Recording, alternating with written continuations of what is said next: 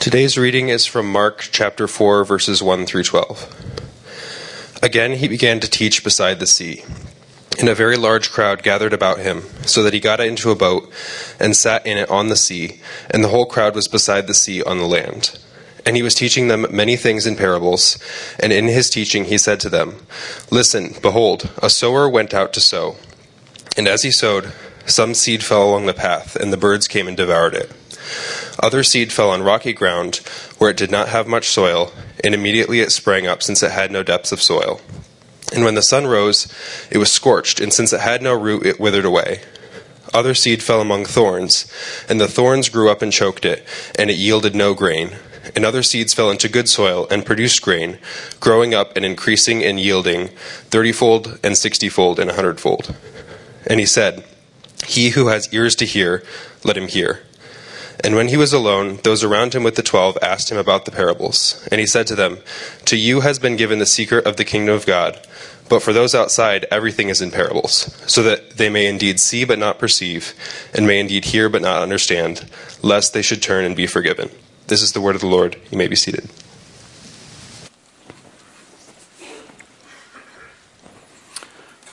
Good morning. My name is Josh Haveman. I'm the executive pastor here at Grace. This morning, we are continuing in our series called Receiving the King.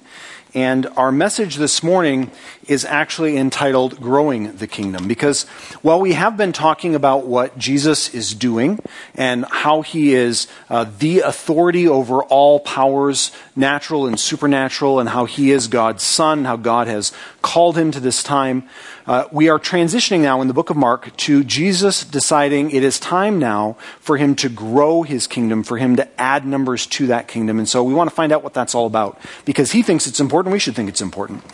And I have a quote up here this morning as we're starting from Rich Mullins. For those of you who don't know who Rich Mullins was, he was a Christian music artist, a singer, and a songwriter. And you have probably heard his songs even if you don't know his name. He died uh, in the late 1990s. He was active primarily in the 80s and 90s. And he has a song that he sang uh, called Creed, and it is essentially the Apostles' Creed. And he goes through the whole thing, sings the song, and then there's a chorus. And in talking about what he believes about Jesus, about the gospel, he says, I did not make it. No, it is making me. And I want you to remember that line. I want you to think about that idea this morning with you and the gospel, what is your relationship with the gospel? Are you essentially trying to make it? Are you trying to make it happen in your own life? Or is this something that the Holy Spirit is doing in you to transform you to be somebody that you are not right now?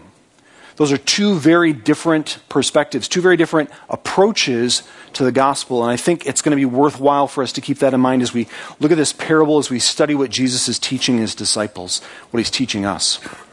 So we're talking about growing the kingdom this morning, and we are talking about, there we go, uh, this parable of the sower. So we'll talk about the parable first. We'll get into this idea that there are ways of telling the truth, ways of sharing the truth that are guarding the truth, that are intentionally preserving what is being told so that it's not treated poorly and so that the choices that we make are confirmed. So we'll talk about the parable, uh, the sower. There's seeds, there's soil, there's all kinds of stuff going on. We'll unpack that. Uh, we'll talk about how God is sending out His word in the world. How's he, how, he, how he's doing that? What is, what is he trying to accomplish in the way that he's doing that? what our response to the word looks like, and then the choice that we have uh, because of our response. It's going to lead to life or death. There are certain knowns in this world. One of them is taxes, the other is that I will bring up a life and death choice in one of my sermons. It's just the way it is. It's a very common saying. I'm sure you've heard it, right? Taxes and Pastor Josh and life and death. That's just rolls off the tongue. This is something that we need to think about, though, because it's true. And some of us are intimately acquainted with our own mortality this morning because of a new disease diagnosis or because someone we love has died. And some of us are trying as hard as we can to ignore the fact that we're mortal. But it doesn't matter if we ignore it or not, it's true. And we have a gift in the person of Jesus, and we have a gift in his life and an everlasting life from him. So we want to talk about this morning. That's what our response leads to it's life or death. Pray with me as we start. Heavenly Father, we thank you for this word from you, for your word Thank you, Lord, that you go out into the world before us, that you live in such a way as to show us how we can live in this world, loving other people more than ourselves, giving our life so that others can live. Lord, this is true life, this is abundant life. I pray that we would remain in you this morning as we study your word, and that uh, as you plant it in us, Lord, that we would let it take root and that we would be transformed by the renewing of our minds, Lord, by becoming one with your word, by becoming one with you. God, I pray that you would help us to see just what you would have us see in your word this morning. In your name, amen. So let's talk about this parable.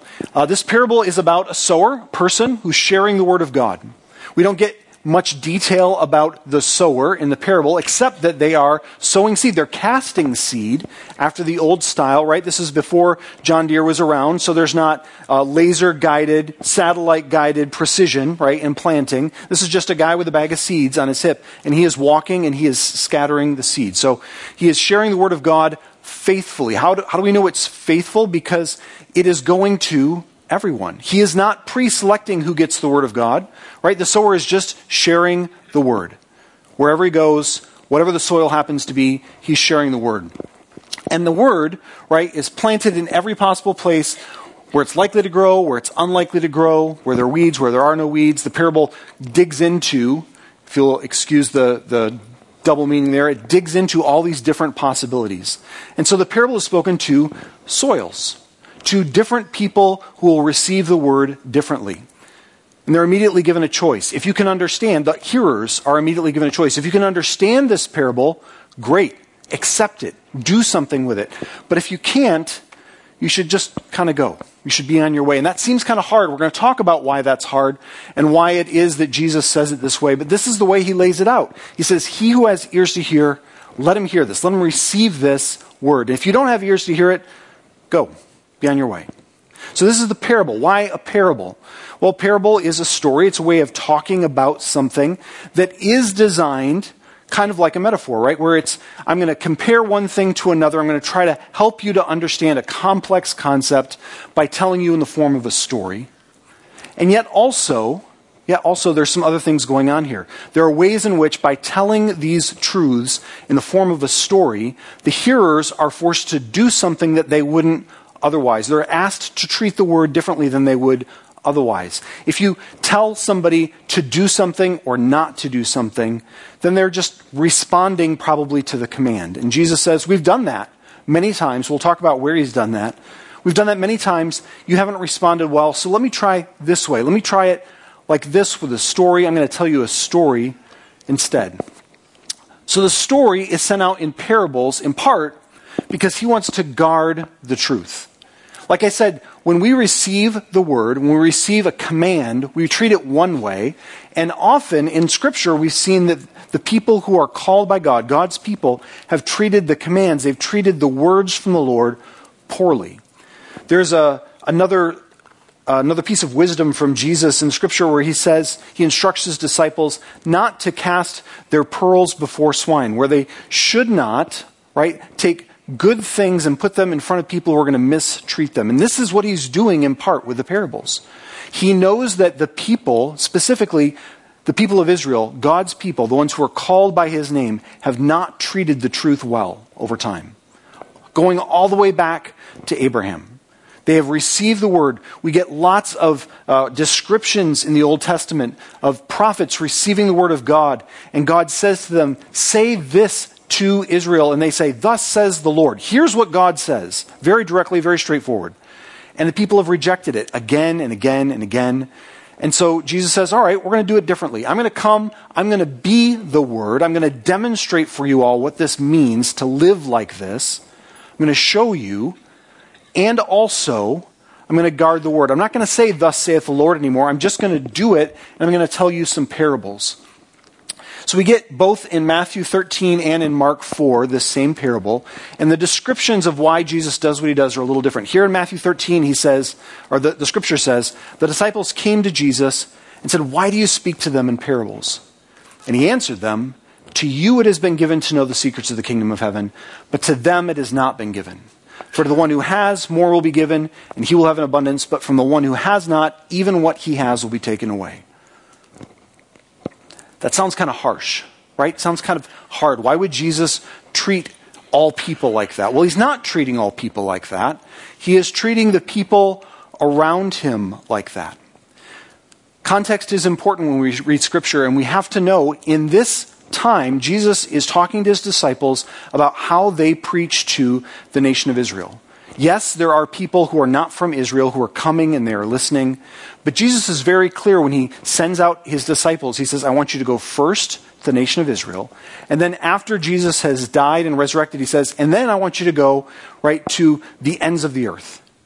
And so what he is talking about right here is the people who should know already who God is and what God is doing.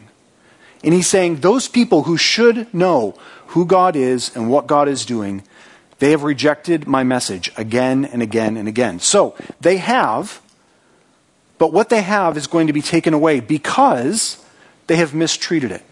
I want to guard the truth. We have given them the truth over and over and over again, and they are not responding well. So we want to guard the truth. We want people to hear the truth and do the right thing with it. He goes on. He also wants to confirm our choice. This is what it looks like in Mark. So I just read you the Matthew version. Here's what it looks like in Mark, and we read this already this morning. When Jesus was alone, those around him with the twelve asked him about the parables, and he said to them, To you has been given the secret of the kingdom of God, but for those outside, everything is in parables, so that they may indeed see but not perceive, and indeed hear but not understand, lest they should turn and be forgiven. Again, it sounds really harsh. Why is Jesus talking this way? I thought Jesus loved us. I thought Jesus died for us. Why would he say things that seem to suggest that he doesn't want people to turn and be healed? If you take that verse out of context, if you just read that verse, that's exactly what it sounds like that Jesus does not want us to turn and be healed. So we have to understand the whole book. Right? Don't read any one line from any book and try to interpret the book that way. It's foolishness. But this is a temptation when we approach Scripture. We hear a thing that we don't like and we're like, ah, I don't like that. I guess I don't like the whole book. Understand what Jesus is actually saying here. He is saying, for those outside, everything is in parables. Who are the people who are outside? He's talking about the people who have chosen to ignore the truth. The people who have decided, I don't want that. Again, he's talking to the people of Israel, the people who have received generations and generations of truth, of the Word of God, of prophets coming to them and saying, Thus saith the Lord. And they've said, No, we don't want that. And so they have chosen to be outside. And he quotes Isaiah. So I'm going to turn over to Isaiah. If you have a Bible, you want to follow me there, turn to Isaiah chapter 6. Because this is what Jesus quotes, and he is using this passage to tell his disciples here's how the word is going to go forth in my ministry. Right? He says, I'm going to be sharing it in parables. And the people who have chosen me, the people who are listening, they're going to get it. And the people who have not chosen me, they're not going to get it. Jesus has high expectations for the people of Israel, and especially, especially the teachers because the Pharisees and the Sadducees and the scribes, these people were literally memorizing the Word of God. Many of them, many of the people who were learned in that day were still illiterate. They couldn't read, but they would memorize the Scripture back and forth with teachers their whole life, right, to understand the Word of God. And so these people knew the Word of God, and Jesus had a high expectation for them. He says to Nicodemus in John chapter 3, he says, you're the teacher of Israel. You should know these things because Jesus knew that Nicodemus had read the scripture, or at least he had memorized the scripture. So Jesus has a high expectation for these things because these things, this truth, has been communicated for hundreds and hundreds of years. So here's uh, Isaiah chapter 6. So here's the quote comes um, specifically here, uh, starting in verse 9. It says, and he said, Go and say to this people. So this is the Lord or the angel of the Lord speaking to Isaiah. Verses 9 and 10 Keep on hearing, but do not understand. Keep on seeing, but do not perceive. Make the heart of this people dull and their eyes heavy, and blind their eyes, lest they see with their eyes, hear with their ears, understand with their hearts, and turn and be healed. That is the word of God to Isaiah after Isaiah has done something very significant. Isaiah has been brought into the throne room. He is seeing a vision of God on his throne, and he is completely overwhelmed. And his response is the right response, and it's the one that Jesus has in mind. It's the one that Jesus is hoping for, right? He's desiring from all of us. Not hoping, wishing, but desiring for all of us. And Isaiah's response in chapter 6 is to say, Woe to me! I repent I have been headed in the wrong direction. I need you, Lord. I need you to sanctify me. I need you to cleanse me. And God says, You know what? You're right. And he takes a coal from his, from his altar and he places it on Isaiah's lips and he sanctifies him and he cleanses him. And that signals that Isaiah is ready to stand before the Lord and speak for the Lord. So even though even though we see here in Isaiah, we see again in Matthew and Mark this, this idea that God wants to guard the truth and that God wants to confirm this choice that we're making, we also see that God is always making a way for us back to Him. He is always making a way. Notice what it says here, the italicized portion of chapter, of, uh, chapter 4, verse 11 in Mark. To you has been given the secret of the kingdom of God. Who's the you there? It's his apostles, it's his disciples who are gathered around him, but it's also you. It's also us. And here's why. Because both Matthew and Mark record Jesus' words. Both Matthew and Mark give testimony to the fact that the secret of the kingdom has been given so that we can understand. So understand this Jesus uses parables in his time and with the people around him because he wants to guard the truth. Because those people have been rejecting the truth and dragging it through the mud. They are literally going to kill Jesus. Right? They have taken the truth and they have said, no, we're going to crucify that. And yet, Jesus says, I still want to make a way back to me, and that is repent and believe. You can have this, this secret to the kingdom. This is the thing which angels have been longing to look into, the gospel, which says that if you confess your sins and believe that Jesus is the Christ, that you can have everlasting life. And so that's the secret of the kingdom. That's what's been given to the disciples, that even though God has given them the word and they've rejected it, they can still have everlasting life by turning around. That's what repent means. It means turn around. It means if you are walking constantly into death, to stop it, to turn around and go the other way means if you are constantly choosing alcohol instead of your family to turn around and go the other way. It means if you're constantly choosing to abuse your family with your words and with your body, to stop it, to turn around and go the other way. You can say, I don't have the power to do that. And you're right, you don't. Which is why Jesus offers his life. That's the power of the gospel, and that's the secret that he's giving them that even though the truth needs to be guarded, even though we don't want to treat it poorly, there is still hope. There is still everlasting life. So it has been given to you. And how do I know it's been given to you? Because you're here today, because you have the opportunity to hear the word. And I can't save you. Nobody here can save any one of the other people sitting next to them, but you have the chance. You are hearing the gospel today. You have the opportunity to repent and believe. If that's something that you want, you can make that choice to respond in the right way. I am just sowing the seeds. And you also can sow the seeds. You can seek the Lord. The disciples are not content with confusion, right? They go to Jesus and they say, Tell us, what does this mean? Do the same thing. If you have read these parables or you've heard me, heard Isaiah read this parable this morning, you're like, What on earth? Why? I understand some of these things, Jesus. I don't understand this thing. Go to him and ask. And if you don't know how to pray, you don't feel like I, I, can do that, then come to one of us. Come to one of the pastors. Come to one of the volunteers on staff here. Ask us these questions, but don't be content with confusion. Ask. And be a good gardener. Turn up the soil of your heart. We're going to expand on the, uh, on the parable as we go, but the parable is talking about the word coming to different types of soils, different conditions where you have different things going on in your hearts and lives. I don't know all of your lives.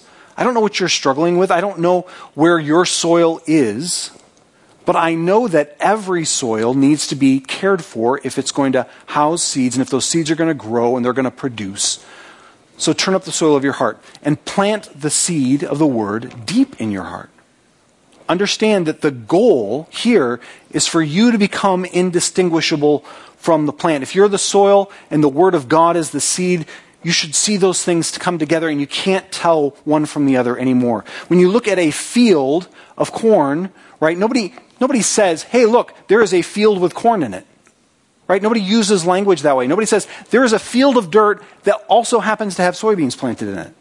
You say, there's a soybean field, or there's a corn field. Because when the plants mature, the plants in the field become indistinguishable from one another. They become the same thing. And we want the Word of God to do that in our hearts and in our lives. We want to be indistinguishable from the gospel. People look at us and say, that's Jesus working. So we need to protect it from rocks and heat and weeds because the other choice, right? The other choice, the other response is to neglect both the seeds and the soil, to neglect the Word of God, to neglect our hearts, to just act like it doesn't matter. Anybody wake up with a pain they couldn't explain this morning? Anybody trying real hard to ignore it? Just maybe if I just pretend it's not there, it'll go away. Anybody have an annoying person in their life that they're doing the same thing with?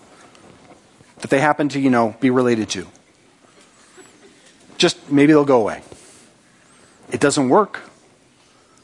We know from experience, we know from our daily lives that we cannot ignore trouble and it will just go away.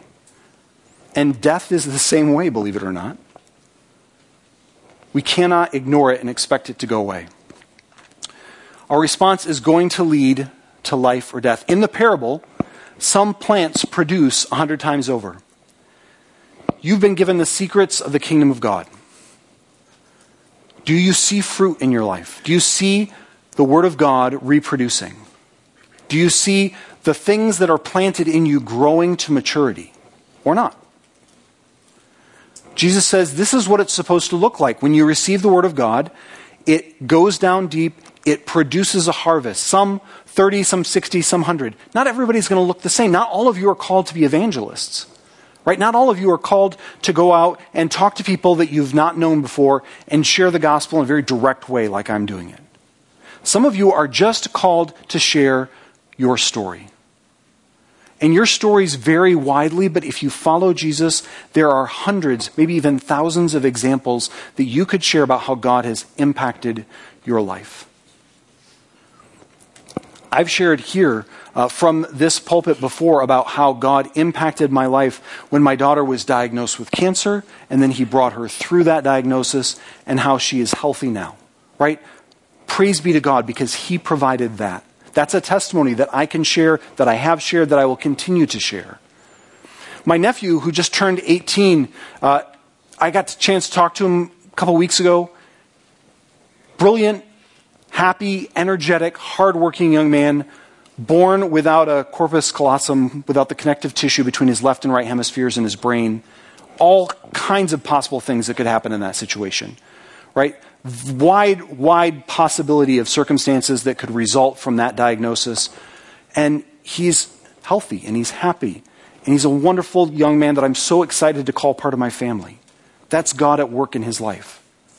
And God is at work in your lives in many ways. My sister, his mom, my nephew's mom, my younger sister was diagnosed with breast cancer last January. I shared that with you. A number of you have asked me about it over the year. She had preventative surgeries, double mastectomy, full hysterectomy, 40 years old, but now she's cancer free. Praise the Lord. And also, God gave her a full time job this fall, which she did not have prior to cancer. So God is doing these things. These are productions in my life that I have nothing to do with. I didn't heal my daughter from cancer, right? I didn't create opportunities for my nephew for him to grow and develop. I'm just faithfully sharing with you what God has done in my life, what I've seen him do. And you can do the same thing. And some of you are called to be evangelists. Some of you are great at sharing the word of God with strangers. Keep it up. And some of you can just faithfully bear witness to what God is doing. Notice in the parable, and like I said, we're going to get into it, we're going to talk more about the parable before we end, but notice that some plants die, they're choked out. And that's the Word of God not having a home, not having a place to grow. So understand that your response is leading to life or to death. Producing fruit doesn't have to look like you doing all the work because it's always God doing it in us. But not producing fruit, there is something here that has to do with our response. Are, our soils hospitable? Are we devoted to the seed? Are we bringing it in?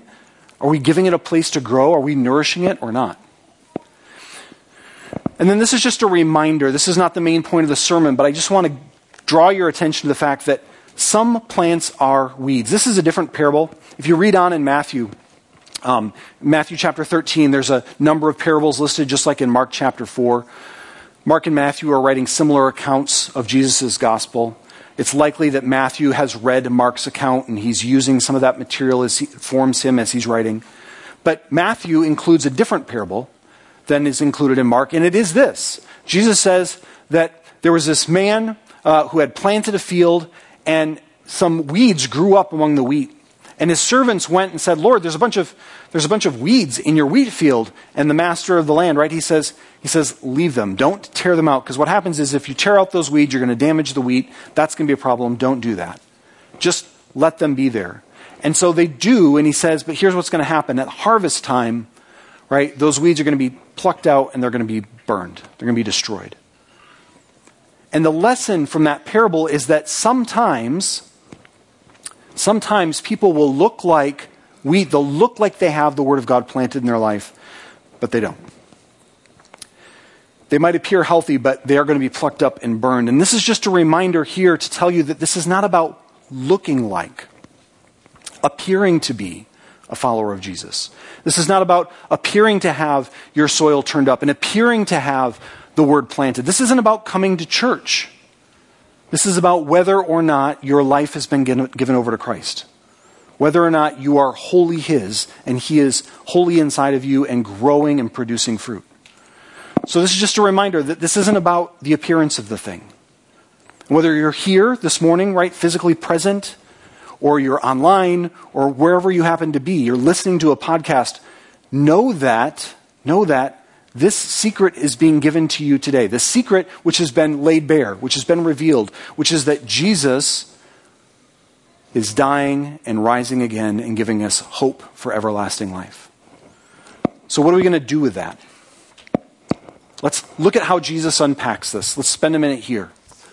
Jesus says to them, The sower sows the word, and these are the ones along the path where the word is sown. When they hear, Satan immediately comes and takes the word that is sown in them. Brooks said last week that Satan is not a name. It's right. It's not. It's not his first name or last name. It's his title. Satan means accuser. So understand here, when you receive the word of God, it is likely you should expect that the accuser will come and make you feel guilty for all of the things that you've done wrong. You should expect to feel guilt. You should expect to feel shame because that's a primary tactic of the enemy. Here's how he wants to destroy the truth in you he wants to accuse you of doing the things that you've done. And he's good at it. It's his job. He's good at it. And what happens, what happens are the, Satan comes and takes away the word that is sown in them. They forget the word of God. They reject the word of God. And as a result, the plant dies.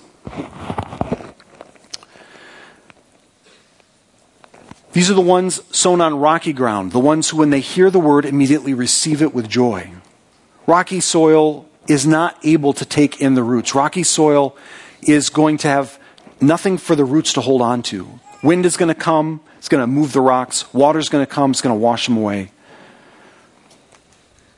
Here's what happens they have no root in themselves, endure for a while, and then tribulation or persecution arises on account of the word, and immediately they fall away. You all have access to the Word of God today.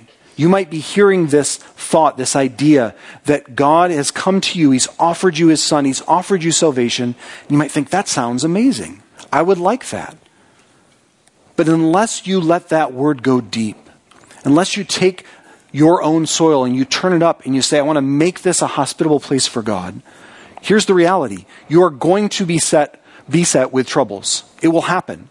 There will be things in this world, tribulation, just trial, trouble, persecution on account of the word. People are going to come and they're going to say to you, Are you really a Christian? Do you really believe what Christians believe? And you'd be like, I don't think so, because I don't like that persecution. Right? It can be as simple as that. And then there are those who are the ones sown among thorns. So this is the Word of God coming to people, and their soil is perhaps turned up. Their, their soil is prepared. They're taking in the Word of God. The root is growing. They hear the Word, but then the cares of the world, the deceitfulness of riches, the desires for other things enter in and choke the Word, and it proves unfruitful. Notice that these are not people necessarily who have rejected God. These are not people necessarily who have said, I don't believe the truth.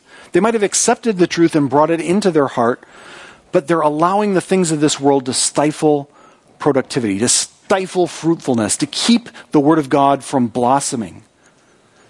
And this can be very minor things. This can just be fear of our fellow man, right? Cares for other things is a broad category. But basically, it means that you care more about the things of this world than you care about life, everlasting life. And so you're choosing those things. You're choosing to look good socially. You're choosing to not be afraid. You're, you're, choosing whatever it is, right? That helps you to avoid this conflict, this persecution. And that's, that's what you're choosing. The deceitfulness of riches. Jesus is very clear about wealth. Wealth is not the problem, right? Money itself is not the problem. But the love of money, the love of money is the root of all kinds of evil, he says and it is deceitful. Riches promise what they cannot provide. Right? Riches promise everything. If you just have money, if you just have financial stability, if you just have enough money, you'll be fine. But it's never enough. There is no amount that is enough. You will always want more, and it is deceitful. And it will keep you from being productive for the gospel. It will keep you from growing the kingdom. But those that are sown on the good soil are the ones who hear the word, accept it, and bear fruit thirtyfold, sixtyfold, and a hundredfold. Are you going to make your heart a home for the Word of God? Are you going to make your heart a place that's hospitable to the gospel? Jesus is doing the work. Jesus is sowing the seed. Jesus is dying and rising again. All we have to do is repent and believe.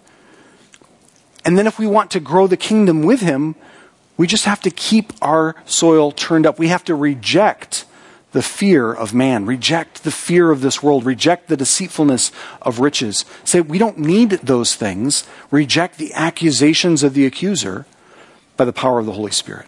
This is not something that you can do by yourself, and it's not something that you should try and do alone. The Holy Spirit wants to empower the entire body of Christ to work together. And you are all the body of Christ if you have repented and believed.